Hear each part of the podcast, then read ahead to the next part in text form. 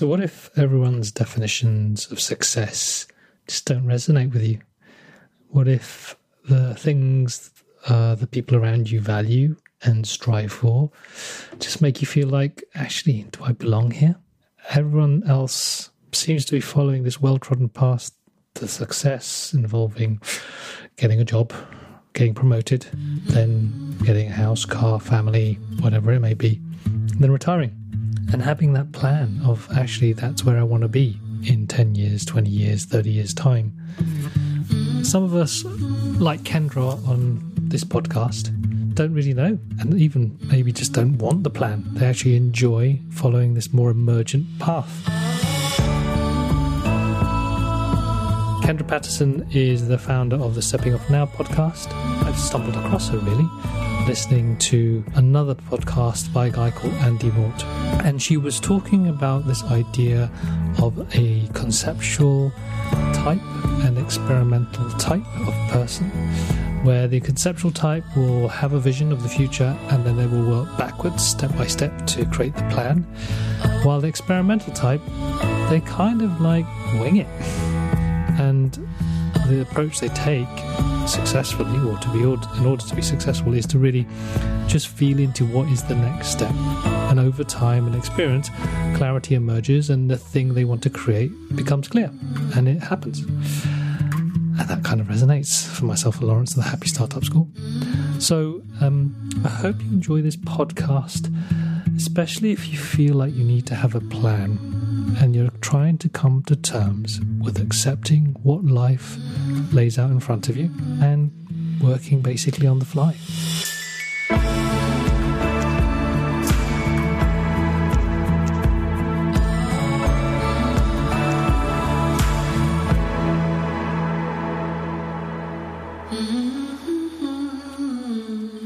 I think interestingly, being a late bloomer doesn't actually have to do with age because I can remember feeling like a late bloomer when I was like 22 years old, which seems kind of ridiculous looking back. But I think it's significant because being a late bloomer, I believe, is more about feeling like you maybe don't fit into the mainstream society. So you kind of have to find your own yardstick. You have to create it for yourself.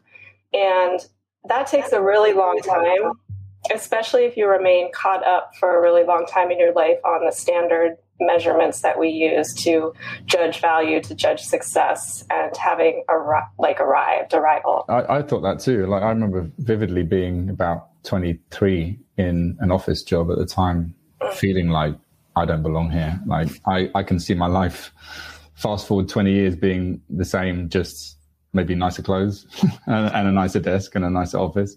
So I remember thinking then, like, I, I feel like I'm having a midlife crisis at Quarter life crisis. And yeah, I had one it, of those too. So yeah, I, I, like you. I like the idea of it, not just necessarily as this time of life, but more of like when it happens to you, a, a kind of almost like a worldview of, do I mm. belong here? I was very affected by the, a bit by school about like, all right, what is it, what is it you're going to do with the rest of your life? And the whole kind of career well in the uk at least the careers advice approach where you kind of fill in some form or answer some questions and suddenly they tell you okay this is what you should be doing. And then that whole thing of if i a, I didn't like any of the options. One what were them, they? I'm curious to know what it was. so, civil engineer, which okay, my mom was a civil engineer, and maybe I was kind of influenced by that. But the other one was actuary. That you just sit in a dark room with lots of numbers on the computer. Essentially, that's what it is. It's like it's like just crunching risk, hmm. basically. Mm. Basically, doing doing basically creating formulas so you know who to give insurance to. Mm. That just sounds thrilling. Really, that didn't inspire me whatsoever, and and that really kind of I lost faith in in those kind of like indicators of where I should go next, and then that's destabilizing. Like, and who's updating the lists of jobs? You know, well, and how how recent was that updated? Uh, I I think it must have been a 20, 30 year old list that list because the the way that it was presented was not fun. Um, but yeah, so there, there's this thing about uh, thought for me like, oh, that's the path you should be following. You should be at this hit this milestone at this stage and this milestone at that stage, and and not really liking any of the milestones whatsoever, and then getting lost with that. So what would be I think for those uh, who are listening who haven't uh, met you before uh, or don't know your work, it would be nice to get summary of where you are at the moment, and then uh, a little potted history of how you got here.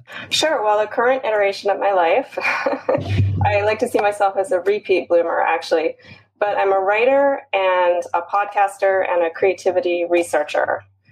My background is academic. So I went to get a PhD in political science, of all things. I had been working in DC prior to getting a PhD at a think tank, and that kind of led into the political science PhD. But during the course of getting the PhD, I experienced a really, really severe burnout, uh, which was like, I thought at the time I just had really bad depression. And I never really recovered from that when I was doing my PhD and in the immediate aftermath. And it really changed the course of my life because I wasn't able to actually continue in academia. I wasn't able to go back to Washington, D.C. to work there. It was like everything just kind of stopped for me. And I knew that I had to find something different because what I was doing wasn't working. It never had worked. So it was kind of, it didn't work and it didn't work and it didn't work. And then I kind of went like, and fell off the cliff. I assume you're you you climbed back up the cliff a little bit now. Oh yes, I am totally recovered now. How do you get yourself turning around that situation? Yeah, it was like a dark night of the soul, is how I describe it now. I don't call it depression any longer. I do identify it as burnout, and the reason is because none of the conventional treatments for depression worked for me. And I finally realized, you know what? Wait, this isn't that something's wrong with me. It's not about a chemical imbalance. It's that I've been living my life the wrong way. And it wasn't my fault. I was just trying to live life the way you're supposed to and do the all the things right and all that.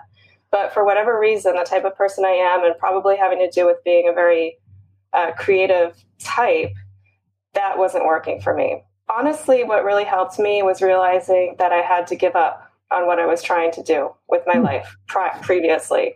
Mm. I had to decide okay, well, I'm not going to have a big time job. I'm not going to have a steady salary, maybe. I mean, honestly, I had no vision for the future. It was a really odd feeling of just having no idea what comes next. But I knew that I had to stop doing everything that I had been doing up to that point and really like make a shift, not just a shift, but like a total change. And I gave myself a lot of time. I fortunately had some freelance work that I just continued on with or supporting myself. And I was really, really patient with myself.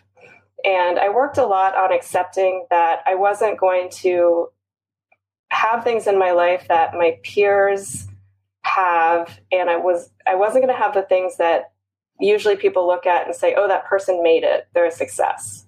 And that was really hard to kind of give up on those things that give us the esteem of other people. And i started writing which has always been my thing. So i bought a domain i started a blog.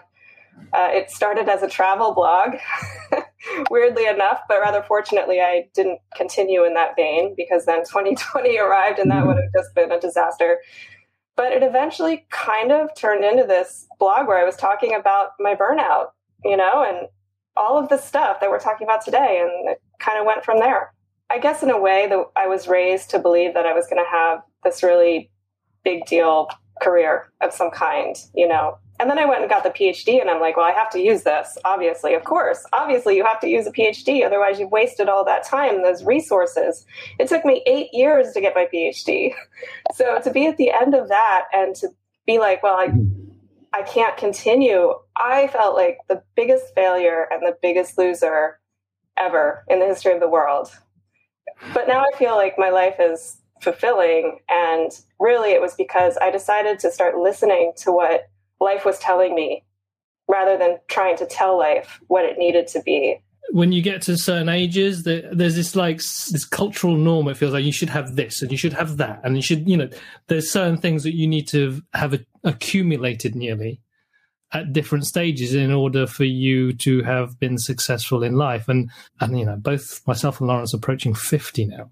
I always thought when I'm a certain age, I should have achieved certain things or done certain things or uh, or earned a certain amount of money. And oh, letting the, go of that is hard. The, the other aspect to it feels like the sunk cost bias of spending eight years studying something and then feeling like I need to pay back that effort in some way, or maybe it's the commitment to others who've expected you to deliver on that journey. So yeah, that that feels hard. And but actually, I have sunk costs to thank actually for finishing my PhD because mm-hmm. maybe a wiser person would have quit the PhD because I knew halfway through um, this isn't working for me. You know, so that was another four years of just I mean the struggle. It's it's even hard to describe. You know, in words how hard that was to finish that thing. But I knew that not finishing it would feel worse to me. So, and that was absolutely 100% sunk costs all the way. My when my parents asked me, "Oh, you spent all this time studying. What are you going to do with it?" And it's like, actually, in my head, is like, well, I did it because it was fun. it was interesting at mm-hmm. the time. Mm-hmm. It puts off work. Yeah, it was. It was an excuse to not do work. But then trying to say, all right, I've got this. What can I do with it? Again, that I found that really hard because I, I didn't start it because I wanted to well, I thought I was going to be a scientist, but actually, if you if you're not a scientist with a physics PhD, you're probably in a hedge fund or an actuary. and that and the, again that didn't appeal but then that whole thing like oh it should all make sense if you do this then you do this next and you do that next and it's like that that was challenging hmm. i'm curious before that so it felt like before the burnout and the phd there was like a trajectory that you saw yourself on i had a lot of assumptions about, about what my life would look like or what it should like look like but like i changed my major in college like probably three or four times i switched schools I decided I wanted to go live overseas. And then I did that for most of my late teens and 20s up until mid 20s. I lived in other countries and did my undergrad and master's degree. And I lived in China, Japan, Australia. So that was my life for a long time. Wow. So then I came back to the States and I had my quarter life crisis. And I was like, what do I do with all of this stuff? I finally found an internship at like age 29 in Washington, D.C. at a think tank because I'm like, well, trying to find a job in DC is really competitive. But I'm willing to go there and be an intern at my talk about being a late bloomer at age 29. I mean, the other interns were like 20, you know. uh, so I got that, and then they ended up hiring me at the think tank, and I worked there for two years. And that's kind of what led into the PhD. So looking back, it looks like I had a trajectory, but honestly, at no time did I ever feel like I knew what I was doing or had a a dream or a goal that I was headed towards. I'm an experimental type of person. I'd like to touch on that actually. Does the PhD add value to what you are doing now? It really, really does. But it's taken me a long time to be able to see how it fits into and informs my current work. Because what I'm doing now, I mean, my PhD was in basically international relations and international water politics. Ostensibly, it seems to have nothing to do whatsoever with what I'm doing. But the themes that I was working with on my PhD do inform the work I'm doing now. So I, I work a lot with identity and that type of stuff. And that's what I looked at with my PhD. But of course, the skills I learned along the way, uh, you learn to be a professional researcher when you do a PhD.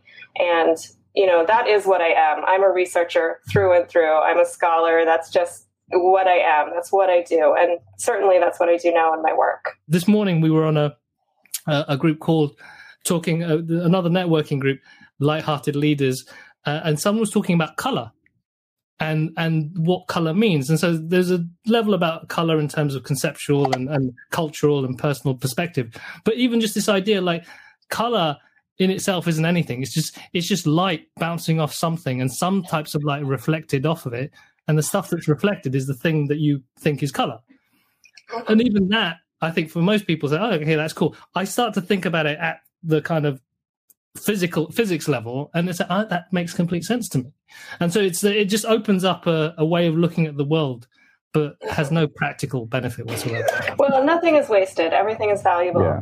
And everything you learn along the way, especially if you're an experimental type of person, funnels into whatever you're doing in the moment. And maybe we, that's a, a good segue into this whole idea of you know, when I was talking before about this kind of trajectory idea, I was really, and I'm, I was always jealous of people who knew exactly where they're going, what Me they're going to do, what are the steps they're going to follow. You know, it felt like, okay, I just need to follow this path and I'll get to where I need to get to. It's funny that because I had the complete opposite.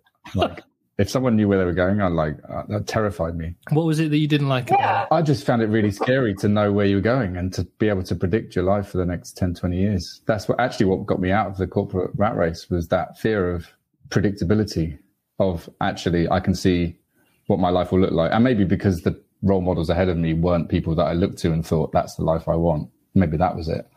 But just even the idea of there's no uh, surprise or, or, or delight or serendipity to it. It's this is a path. You guys really are, both of you, experimental types, and it doesn't surprise me at all seeing what you do. I, I think I can relate to what Lawrence was saying there. So on one hand, I was kind, I was jealous, not because I wanted to be a doctor, architect, or lawyer or actuary, but more it felt like those are steps you could follow, and then around it you can do whatever you want. Well, I think the way Lawrence has put it is like, oh my god, that's your life for the next thirty years. Hmm.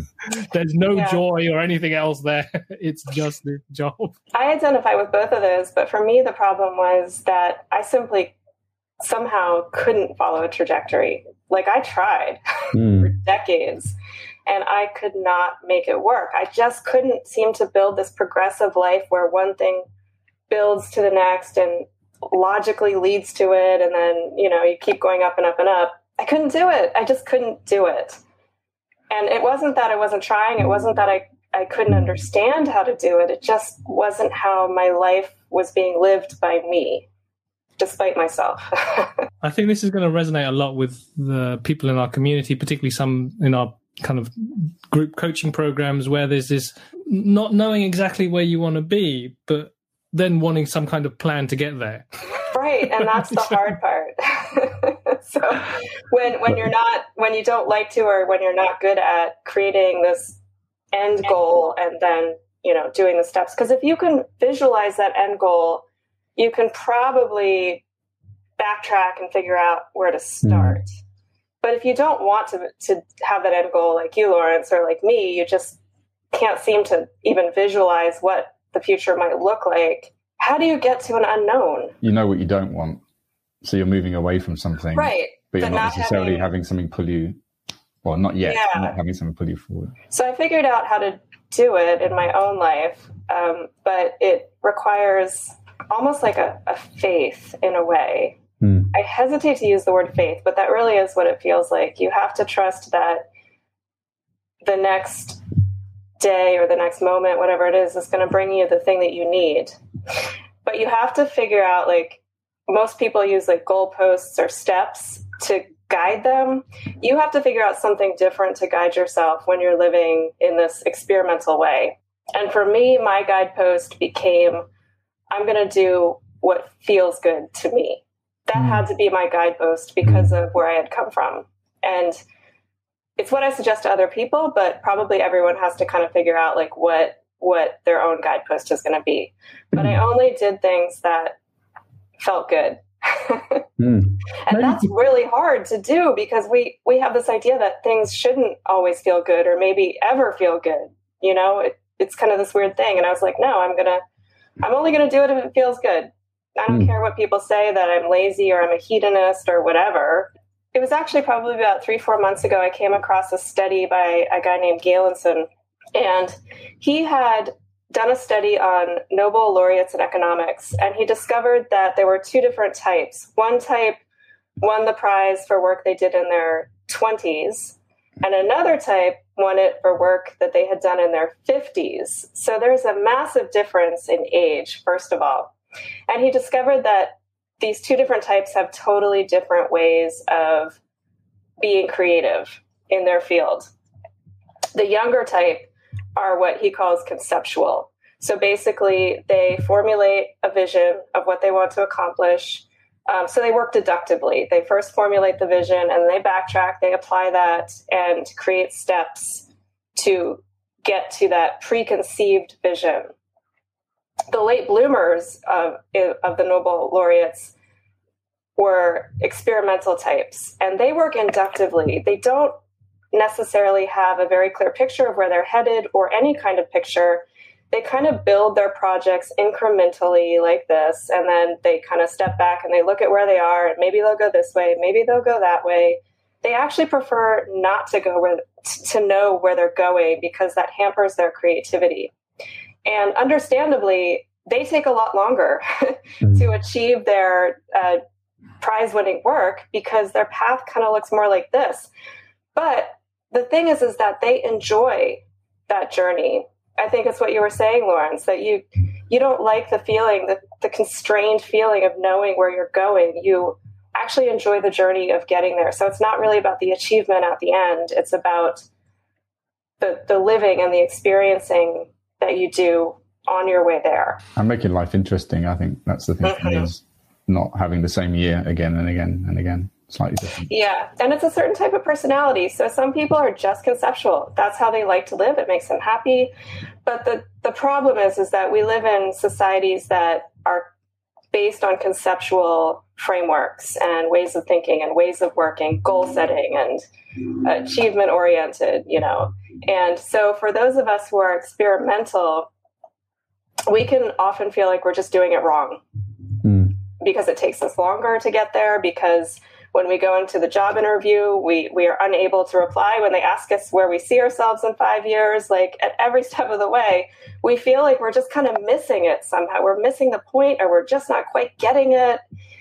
So that's the hard part about being an experimental type. Oh my god it reminds me like when we've started off in business with the agency like having consultants or you know advisors say, "Where do you want to be in ten years' time?"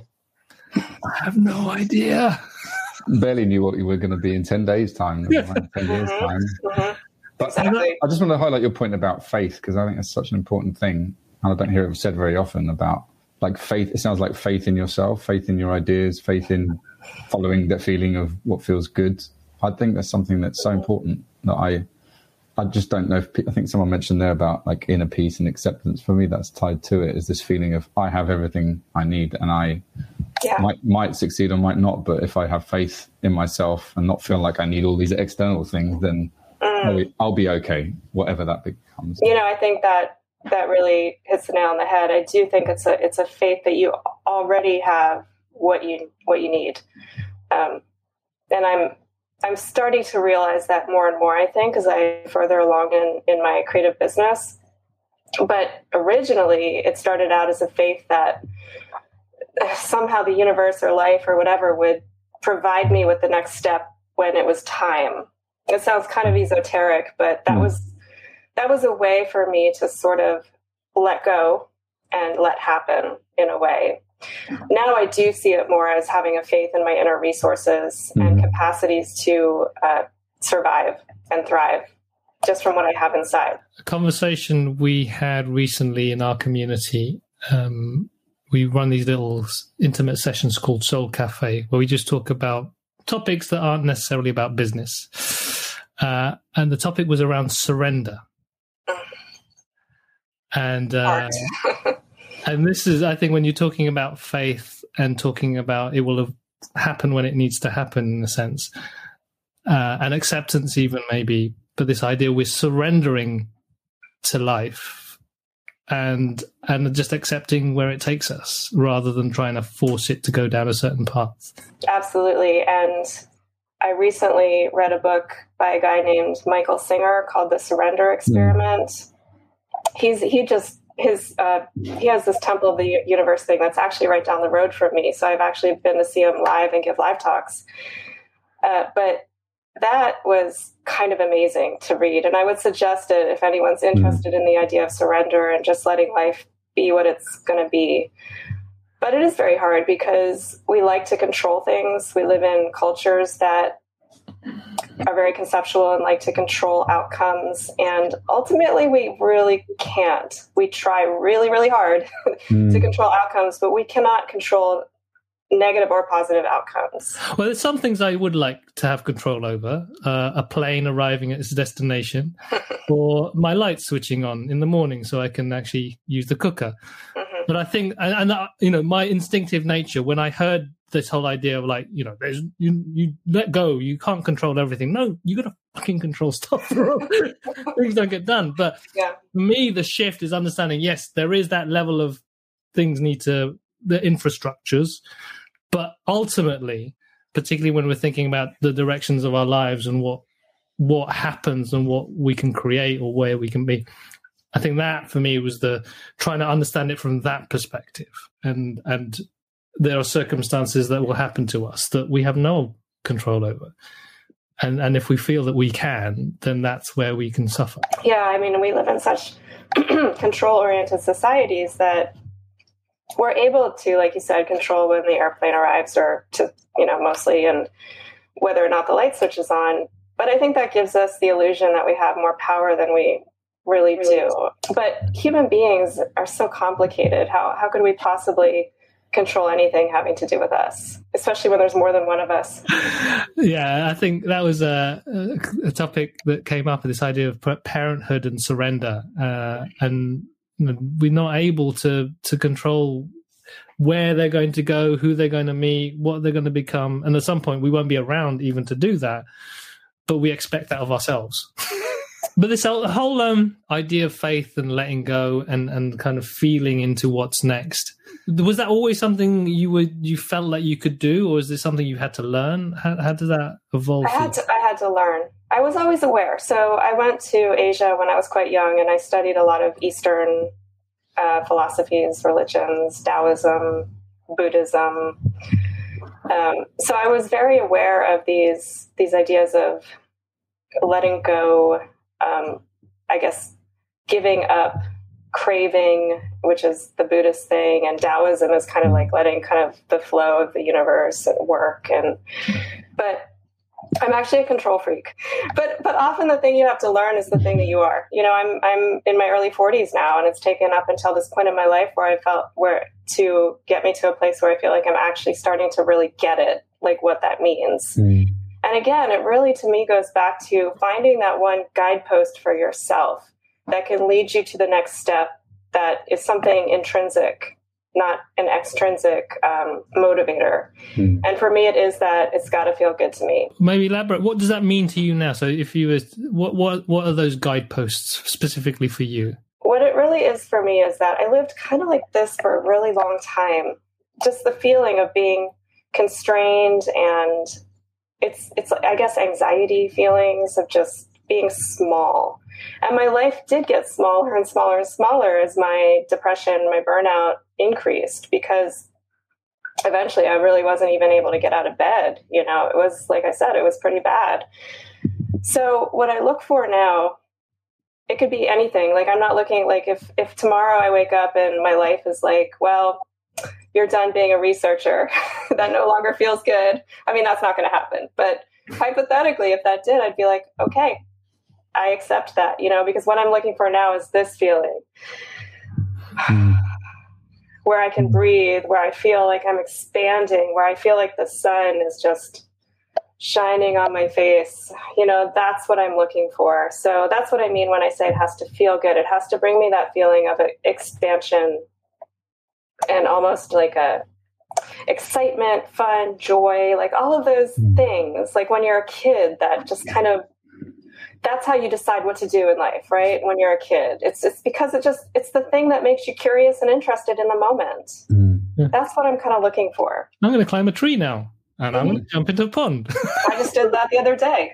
I wonder whether it is about maturing, let's say, rather than getting old, but maturing I certainly feel more in tune to my body and my how, like you said, when you feel good or feel bad, you can really feel it. Not like it's up here, but it's in here. Yes. And so embodied, yeah. Embodied, yeah. And so it's not a nice to have. It's foundational to being creative or to feeling full or, like you said, having the sun on you. But I also wonder whether being through an experience like you went through with the burnout, whether that light bulb moment almost was something that made you more in tune to your body because it's so extreme, an extreme reaction to the stress or anxiety you were feeling? Yeah, I think unfortunately I'm just the type of person who needed that kind of extreme experience to knock me sideways and put me on the right path. Like the universe is saying, she's just not getting it. Mm. We've been telling her all along, she's just not getting it.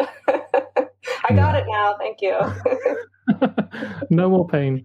but like you said, it, it, just sounded like it was difficult. You know, you're trying the same thing, getting the same results, and it's only when you yes, start to yeah, yeah. changes that things start mm. to feel easier. It makes sense. You know, you know, this isn't working. Change, but for some people, that's really hard. Mm-hmm. Was for me too. That's why I needed such an extreme experience. So I get it. It's it's the hardest thing I've ever had to go through. I mean, obviously. So, but I think it becomes easier when you you know what it feels like to be through that. So you you don't want to go down there again. Something else about it too that I found that's really interesting is the hard part isn't the actually the change. It's getting to the place where you make the change. The hard mm. part is in the lead up. Once you let go and you decide, mm. okay, all right, I surrender then it gets easy. I mean, then it's like amazing. Then you're just coasting along. So I promise you that like it feels like it's just so hard and it is, yeah. but that's you don't have to worry about the stuff that comes after. Just get yourself there to the change. And then mm. then after the change it'll take care of itself. It's a commitment, isn't it? I think. I think when you commit to something, like even that small step, I think yeah. you can make it work. I'm a commitment phobe, and I think it's it's kind of Lawrence what you were saying about how I don't I don't want my life to always look the same, so I don't want to. Com- I'm I'm careful about commitment, but it's mm. commitment to myself and to my own fulfillment and happiness, really, mm.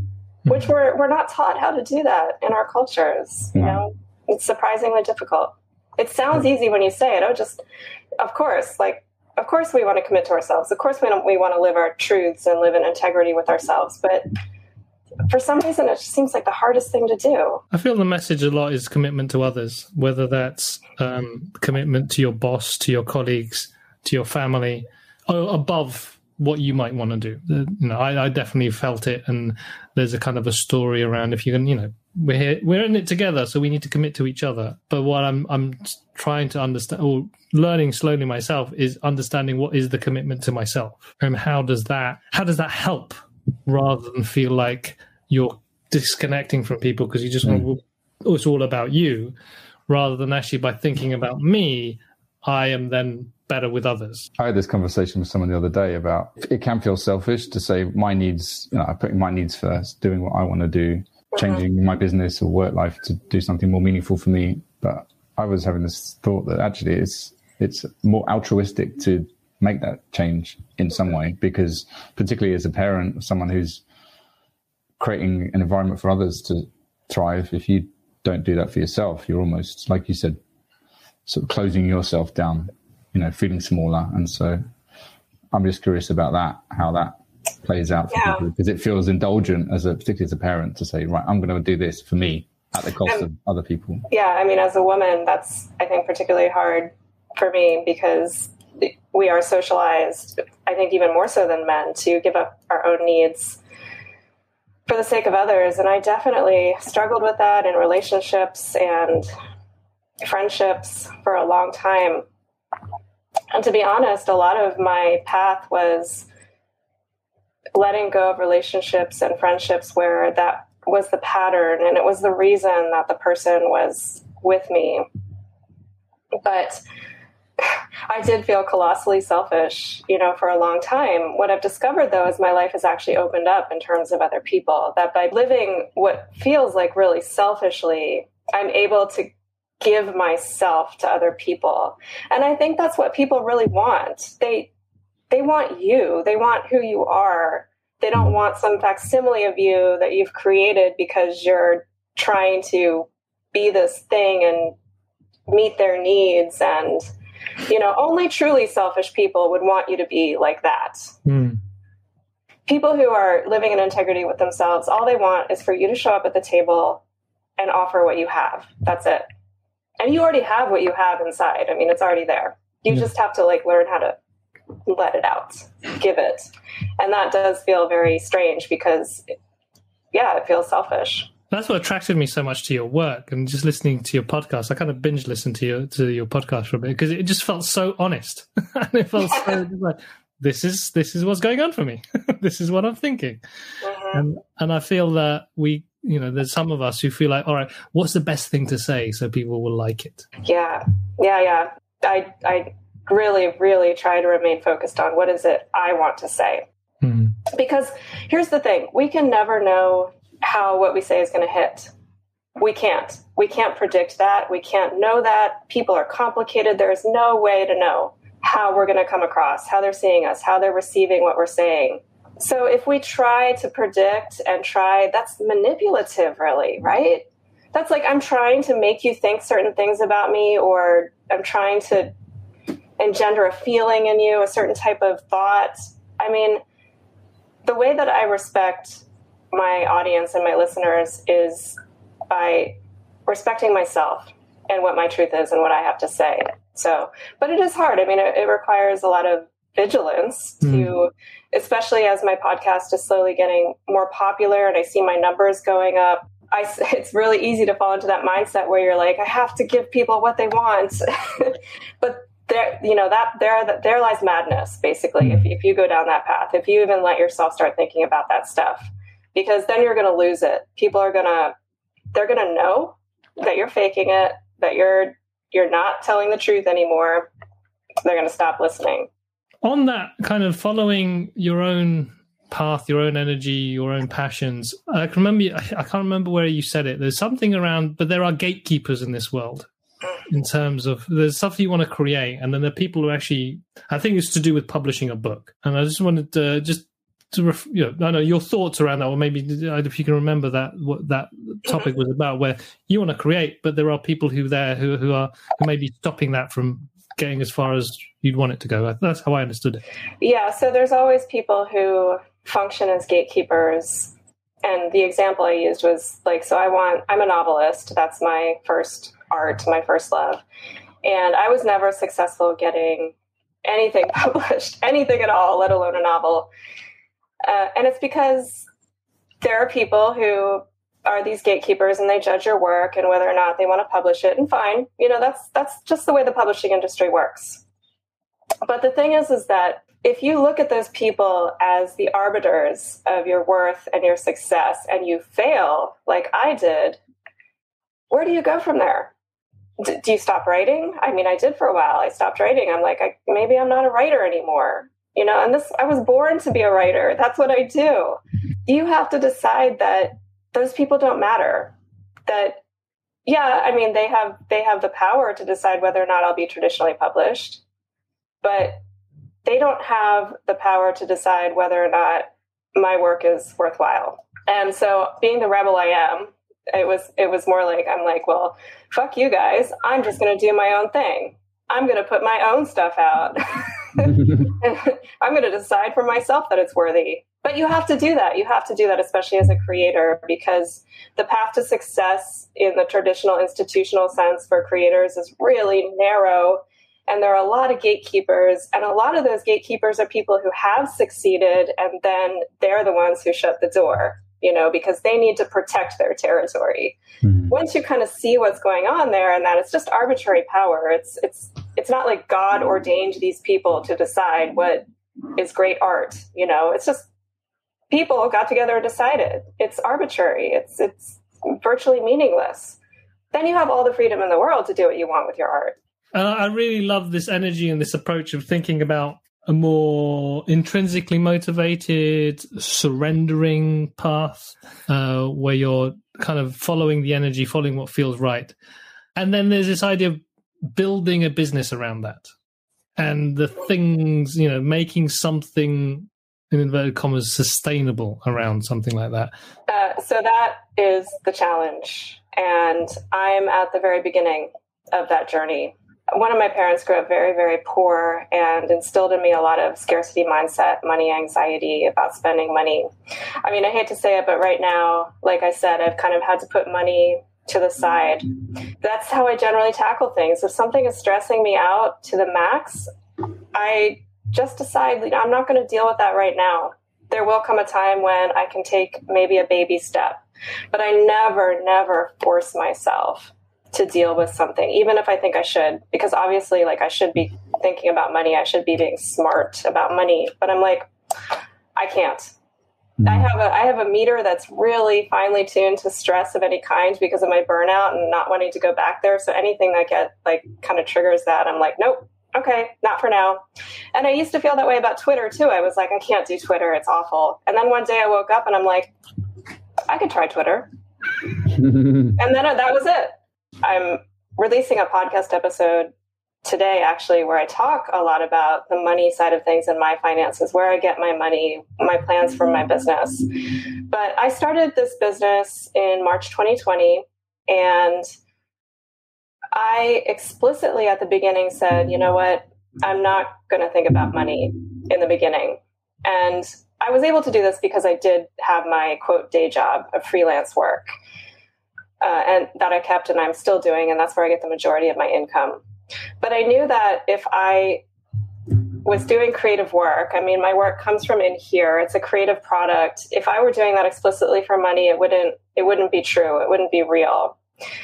But now, a year later, I have enough content out there. I understand kind of where I'm going with it and what purpose it serves. I understand a little bit better how it resonates with people. I am starting to think about monetization.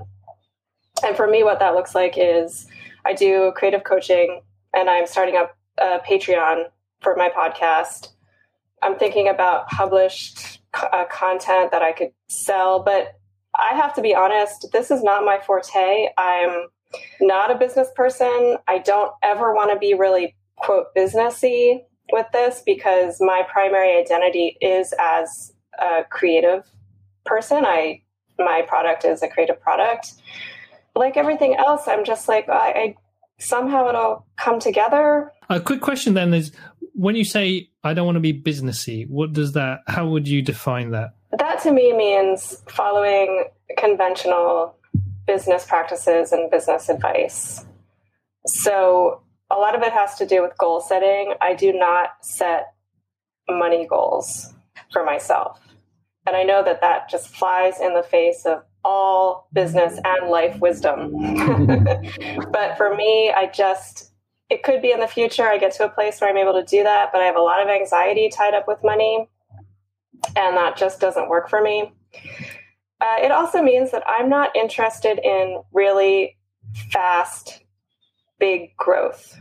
I'm interested in growing slowly, organically, and sustainably because what I'm going to rely on in terms of my income is people who actually decide my work is worth giving me money for. It's a mm. very personal one to one type of financial interaction. So that's based on relationships and that's what i'm really trying to focus on is gaining the trust of my listeners for my podcast and building a sustained listener base i believe it's called emergent strategy really which there's a book called that i haven't read it but Ooh, I've, I've, latched onto it as my business approach as well and i think honestly i think more and more businesses are going yeah. to be doing it this way because we have enough products we have enough businessy business. And what people are really craving right now is that that personal feeling of meaningfulness, right? We've been influenced over the past decade or so by the startup world and the whole hockey stick growth scale at all costs approach to business and that, that they're finding success and uh, when you were talking about relationships it reminds me of um, something that lana one of uh, our coaches on our program said, moving at the speed of trust. Yes. And I think a business plan that has figures over a five year schedule is about, you know, how can you predict revenues? I think what you're talking to there in terms of relationships, uh, how do you predict when someone trusts you? How do you predict when you get enough people trust you? And then the thing you can, but you can only just turn up, like you're saying, doing your thing, speaking the right, the right people as well and when yeah when will the right people see you and i think there's a there's an obsession with growth hacking and trying to you know push up the numbers really quickly by doing whatever psychological trickery you can yeah and that's what i'm hearing is like that fault but that just feels so empty. I just have to roll my eyes when i hear stuff like that you know, growth hacking and all that stuff. It's mm. you know look if that works for you great. It feels to me like the patreon model would work well for you i think. Yeah in terms of how can you get paid just to do what you do without compromise?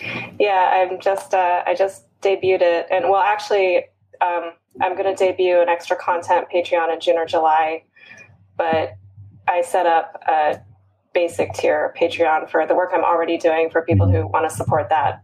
I mean, but my podcast will continue to be free and all of that stuff. So before we leave, is there anything that you would like to, or is there any way that you would like to point people to in terms of just finding out more about your work, or is there anything that's uh, happening that you're launching or doing in the near future that that you'd love for people to see? Yeah, well, you can visit my writing site. It's kendrapatterson.com. And my podcast, which I launched in December, is called Stepping Off Now. And you can go to steppingoffnow.com or find it wherever you listen to podcasts. And this episode that I'm releasing right after I get off this call actually is uh, going to talk about this the money stuff and some of the the monetization ideas that I have and the Patreons that I'm launching. So you can go ahead and listen to that or check the show notes for the, for today's episode for more information about that stuff. And now that you are on Twitter, if people want to reach out to you there, yes, uh, my my handle is at Patters Kendra, and I'm also on Instagram at Stepping Off Now. Thank you for listening to our Happy Entrepreneur podcast. If you like what you heard, please subscribe to us on iTunes, Spotify, and SoundCloud, or wherever you found this uh, podcast episode.